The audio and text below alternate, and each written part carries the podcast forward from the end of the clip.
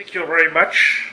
And uh, I have also to say thank you very much uh, uh, that you invited me uh, for, for this seminar. Of course, it's not the first time that I'm in London, but it's the first time that I give a presentation um, in, in, London. So thank you very much. Uh, because I'm not a native speaker in English, uh, I prefer to, to, to, read my paper. I have to say sorry for that. Um, yeah, you see the topic. My paper is divided in um, eight uh, parts. The first part is uh, about the new policy interest in opening up higher education in Germany. Um, activities, uh, programs, or measures to open up German higher education for new target groups are anything but a new topic. However, lifelong learning was a very peripheral theme in German higher education policy and development for many decades, for several reasons. One reason is a widespread perception that German higher education had suffered from a massive student overload and high demand driven pressure. The second reason is that lifelong learning was considered in Germany primarily as a responsibility of our continuing education system and not of higher education institutions. The third reason is that the missions and functions of higher education were ranked in a clear hierarchy, with research on the top and lifelong learning is something like a grubby kit of higher education. And the last reason is the construction of a sharp antagonism between academic excellence and opening up universities for lifelong learners.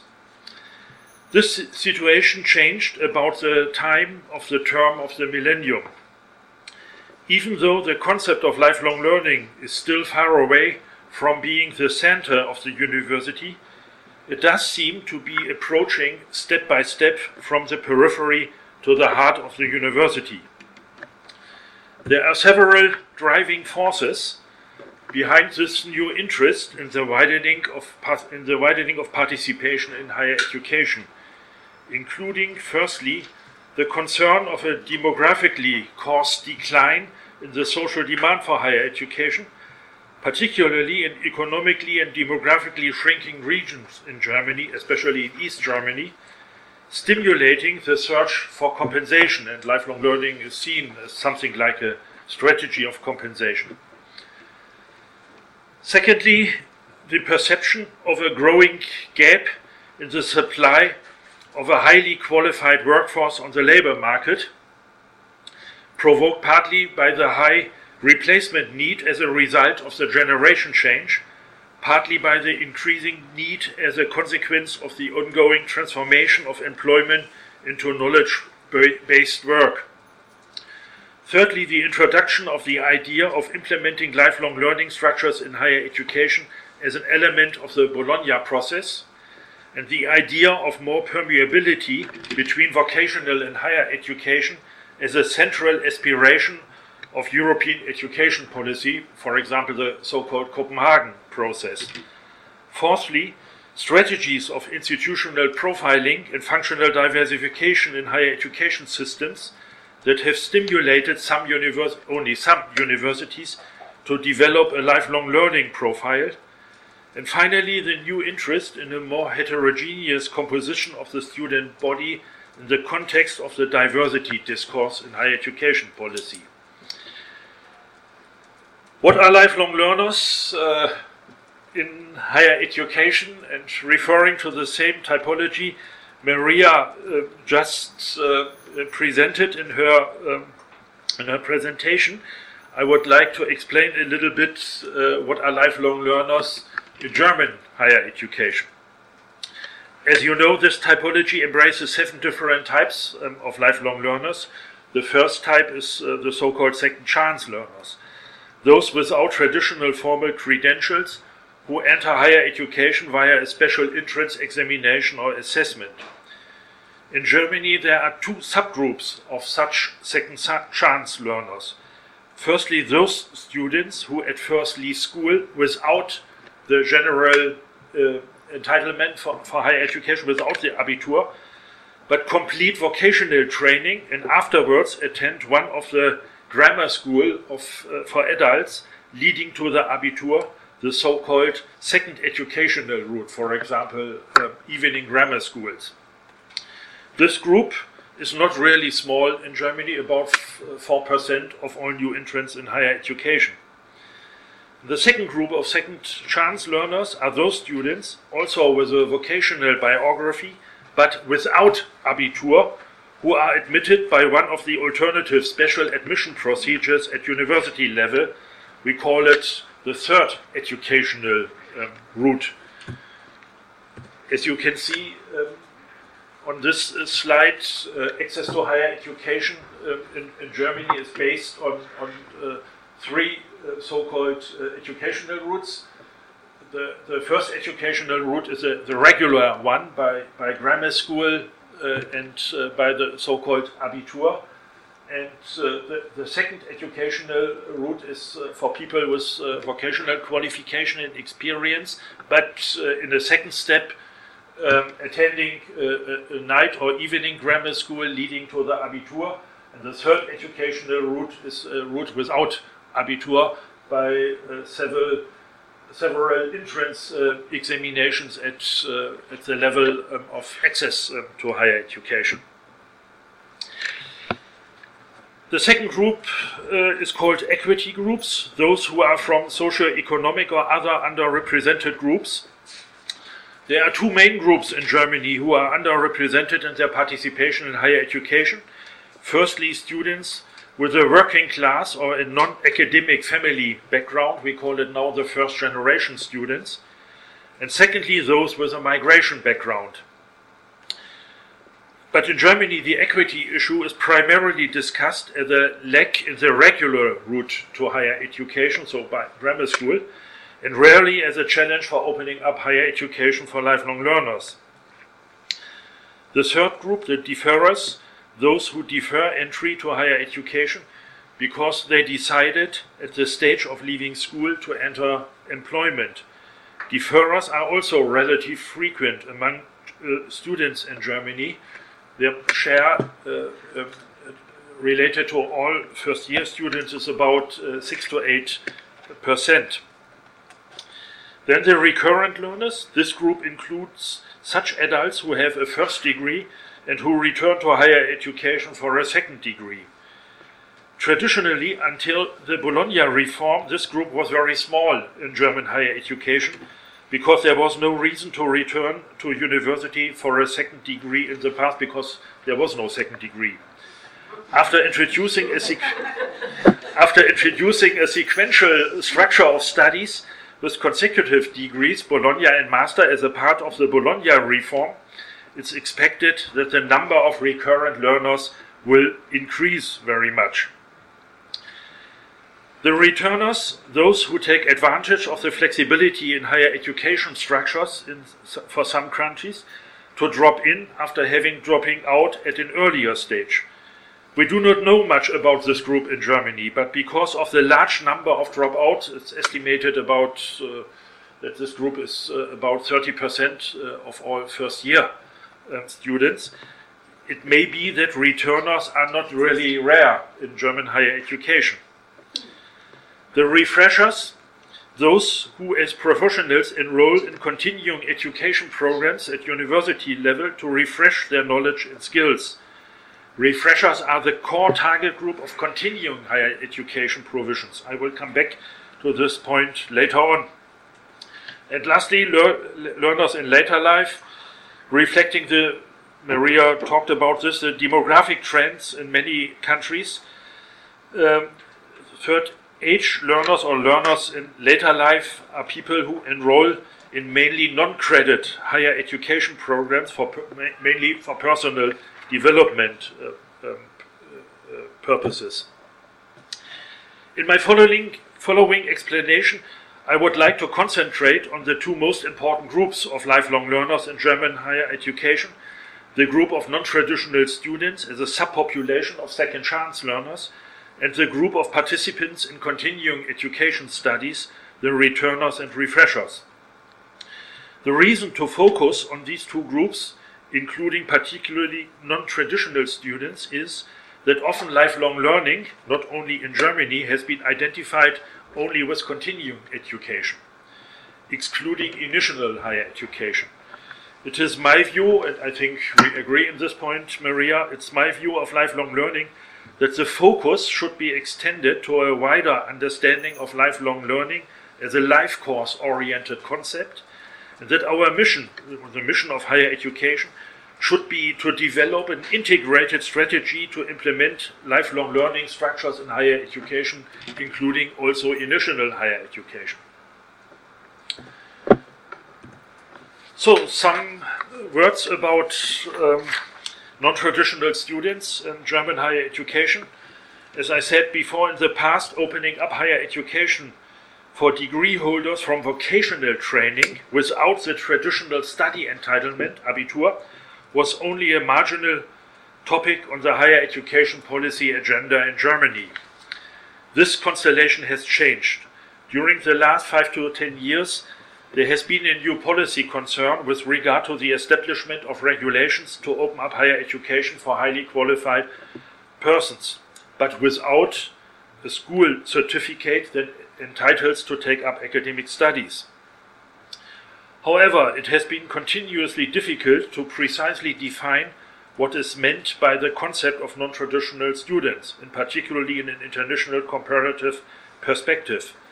There are differences from country to country and often also within the countries in what is defined as non traditional.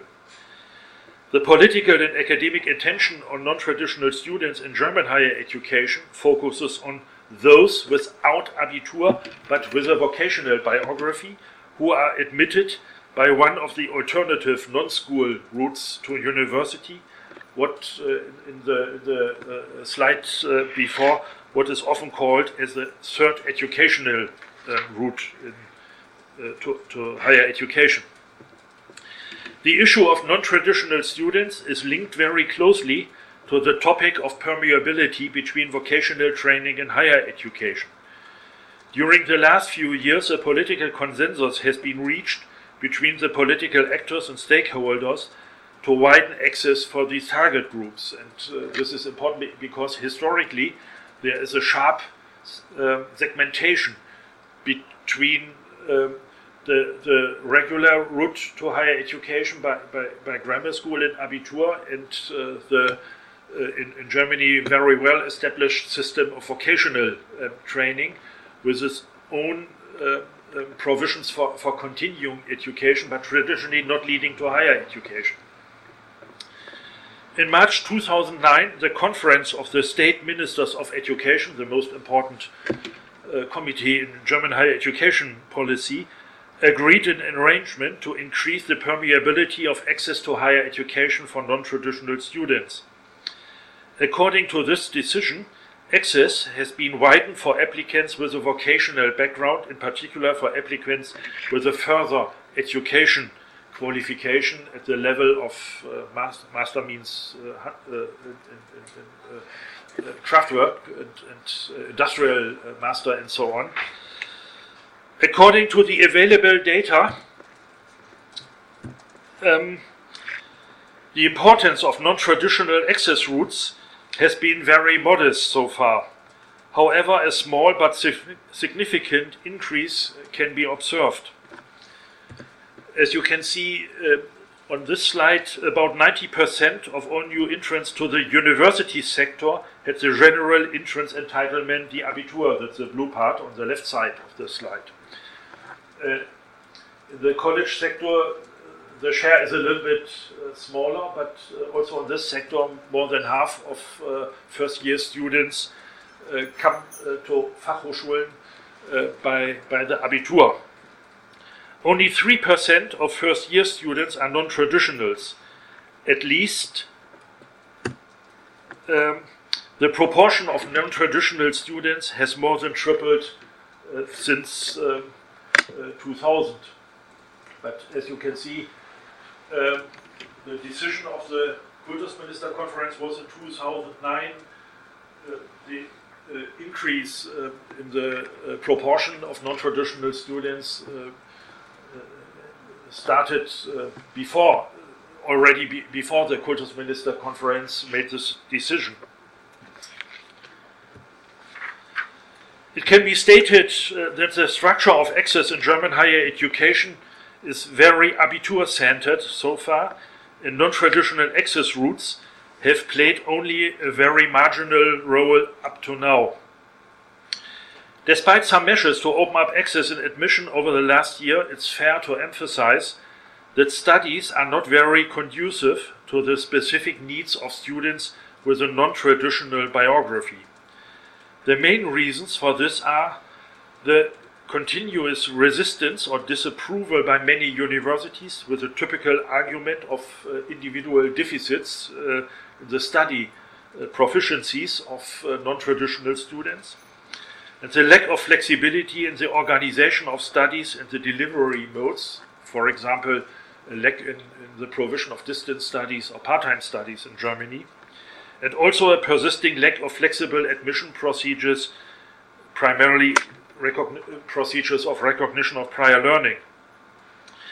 It's my view that the lack of flexibility in the organization of studies is the main obstacle to the participation of non traditional students in Germany. My next part is about uh, continuing higher education in Germany.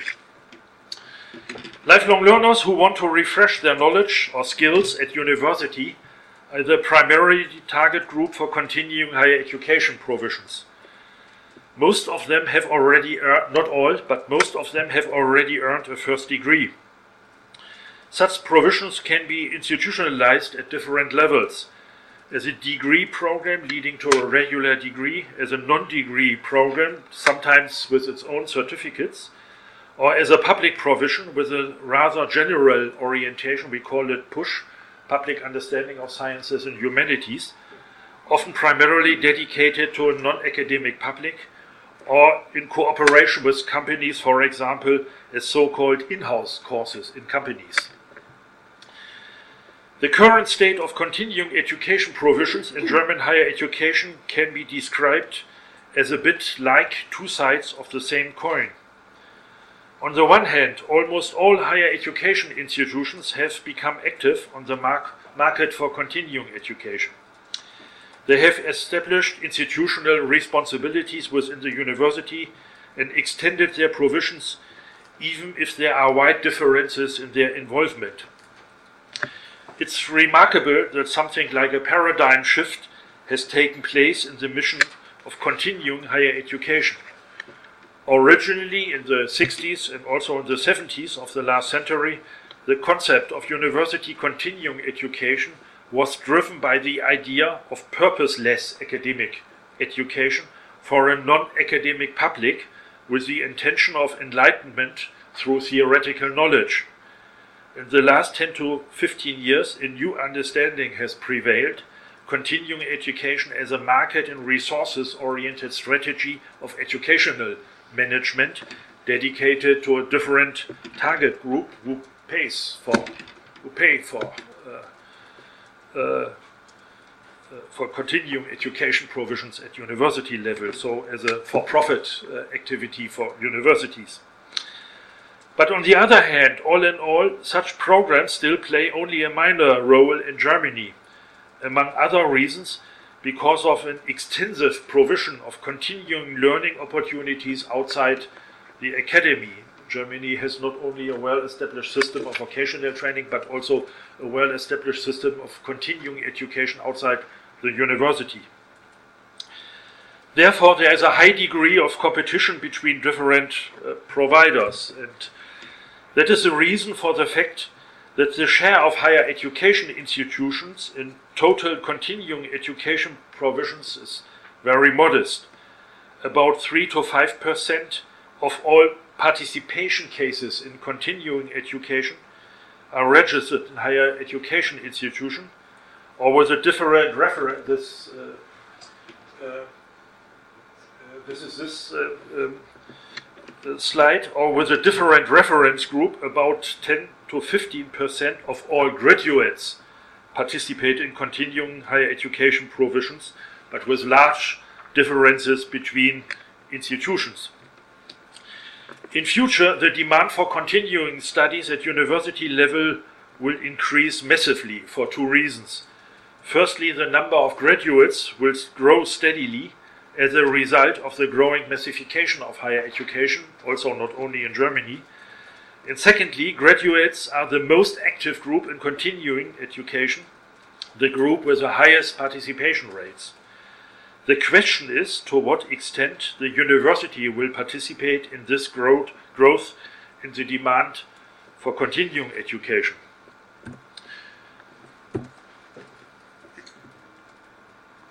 Uh, in several empirical studies, we have attempted to identify the strengths and weaknesses of higher education institutions on the market for continuing education. According to these studies, the benefits of universities compared with other providers are primarily the reference to current research, the right to award degrees, the intellectual independency and neutrality of interest of the university, and a special case in, in Germany, low fees. As a rule of thumb, it can be stated the more direct the demand for continuing education refers to research and academic issues, the stronger the role of the university on the market for continuing education. The more practice oriented it is, the stronger the role of non university providers. My next part is uh, a comparative European perspective. In this uh, part, I will concentrate only on a few selected particular characteristics for which there are some data from European surveys. The most important is the Eurostudent project Elizabeth also mentioned this morning. As a part of the Bologna process, a European wide monitoring system has been implemented to provide some empirical information about the state of realization of the idea of the social dimension of the European higher education area and this is the so-called Eurostudent project. In the last sequence in 2011, 23 countries participated, participated in the Eurostudent project, which means that this study is one of the broadest internationally comparative studies in higher education. These data are a byproduct of national service or national administrative, administrative data based on several conventions about the standards of data provision. But of course, there is always uh, a critical debate about the validity of uh, these data. Participating in the Eurostudent project is dependent on the adoption of the Eurostudent core questions and central data conventions, including procedures for cross checking to assure quality of the data. First, and uh, beginning with uh, this slide, um, some comments about uh, non-traditional routes in, in, a European perspective. The path that prospective students took to obtain their higher education entrance qualification differ to varying degrees between countries. Two general models can be distinguished. In some countries, selection is concentrated at the level of admission at the most important instance, United States. In other countries, admission is linked with formal school credentials and certificates, so that selection occurs primarily du during the school career, for example, Austria, Germany, Switzerland. Furthermore, there are differences with respect to the permeability of access and admission for applicants with a vocational qualification instead of a general school entitlement. Additional access opportunities are now being offered in many, in most European countries.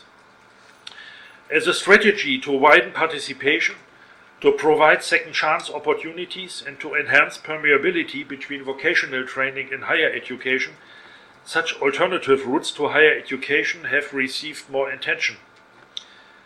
Which path to higher education is defined as non traditional depends, however, on the national higher education or school education system, it differs from one country to another, as I said before. Referring to varying definitions, the share of non traditional students related to all students can differ considerably between countries.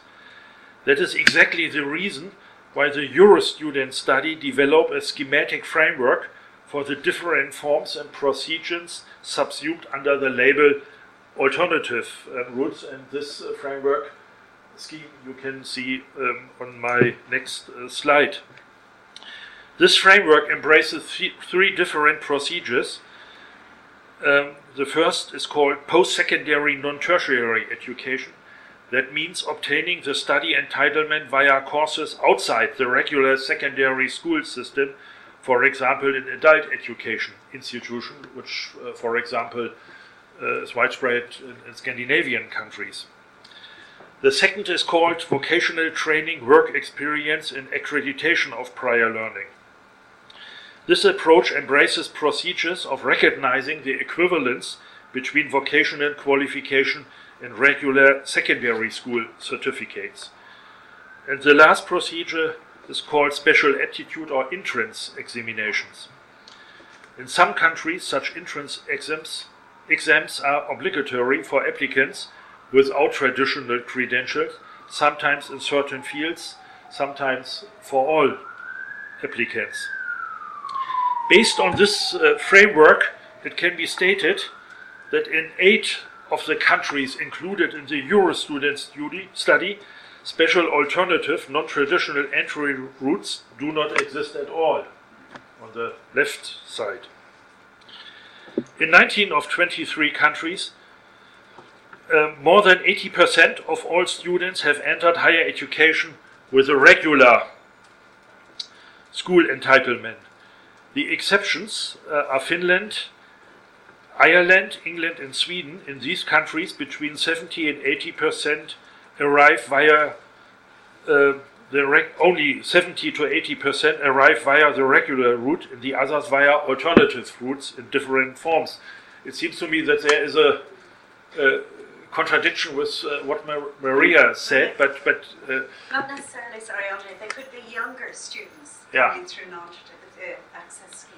But this data uh, are based on uh, official uh, Irish data statistics, and but perhaps uh, it may be an interesting point uh, to for for for, for uh, experts in statistics to clear this point.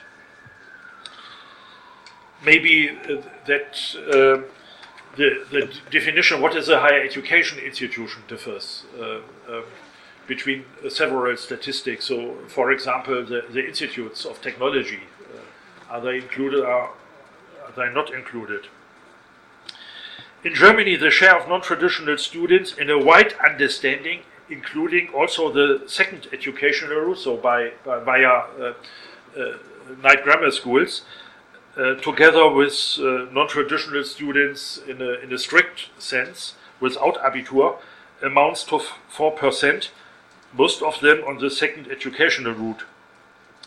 In almost all countries which provide alternative routes for vocationally qualified persons, especially students with a low social or educational family background, benefit from these. Some comments about part time students. The flexibilization of programs or courses is often seen as an instrument for opening up higher education to new target groups. Often the most important obstacles for the participation of older or non-traditional students are not primarily located at the level of access, but at the level of study formats, not allowing any adaptation to the special needs of older students. Together with institutional obstacles, time and place have often been identified as the most important restrictions. For example, according to a, older uh, study of uh, Patricia Cross, maybe 40, you may know it exactly, I think 40, 40 years ago. Yes. So, besides the provision of distance or online based learning, the time budget has proved again and again to be a prerequisite for widening participation in the implementation of lifelong learning structures in higher education. Studying part time can be defined in two different ways formally and informally. Formal means to be enrolled in organized part time courses or programs. informal refers to the actual time budget and means studying de facto in a part time um, mode, and that's a difference. A study is considered to be part time if he or she is enrolled in a program or in a course that requires less than 75% of the full time load. This definition focuses on the program, not on informal study patterns. According to some UNESCO data, the share of part time students, as well as the development over the um, decades, fluctuates between countries and, uh, countries and also over time. There is ni- neither a common pattern nor a clear trend. In some countries, this ratio is more than 30%, for example, in the Scandinavian countries, in the United States and United Kingdom. In other countries, the ratio of part time students is very low, for example, Austria, Germany, Denmark, Netherlands, or Spain. In these countries, the traditional model of full time studies still seems to be predominant. In several countries, the proportion of part time students has risen, whereas in others, a reverse trend can be observed. So there is no clear trend. Yeah, some conclusions, and this is my last slide. And uh, I think I'm very much in time then. Oh, very good. Therefore, all in all, Germany may be an example for a delayed nation concerning the implementation of lifelong learning structures in higher education. However, for the last 10 years, there has been a new dynamic in this field, stimulated by different forces, uh, as I talked about at the beginning of my presentation demographic uh, factors, uh, the development of the labor market, the uh, fear uh, uh, not to have enough labor, qualified labor force, and other factors. However, the European comparison shows that there is no common transnational pattern, but many differences between countries. As far as we have time series, there is also no clear trend over time. In Germany, one of the most resisted arguments is the myth of a contrast between opening the university and uh, academic excellence.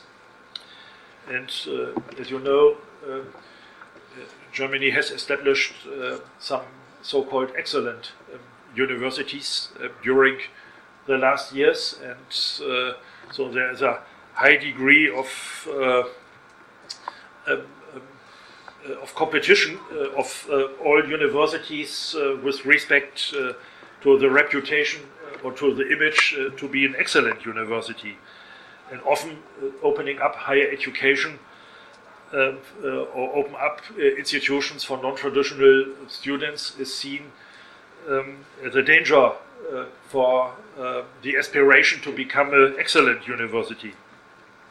However, opening universities for lifelong learning does not mean opening for everyone or the renunciation of requirements and standards. Instead of this, the concept of opening up universities for lifelong learning addresses highly qualified groups with or without a first degree.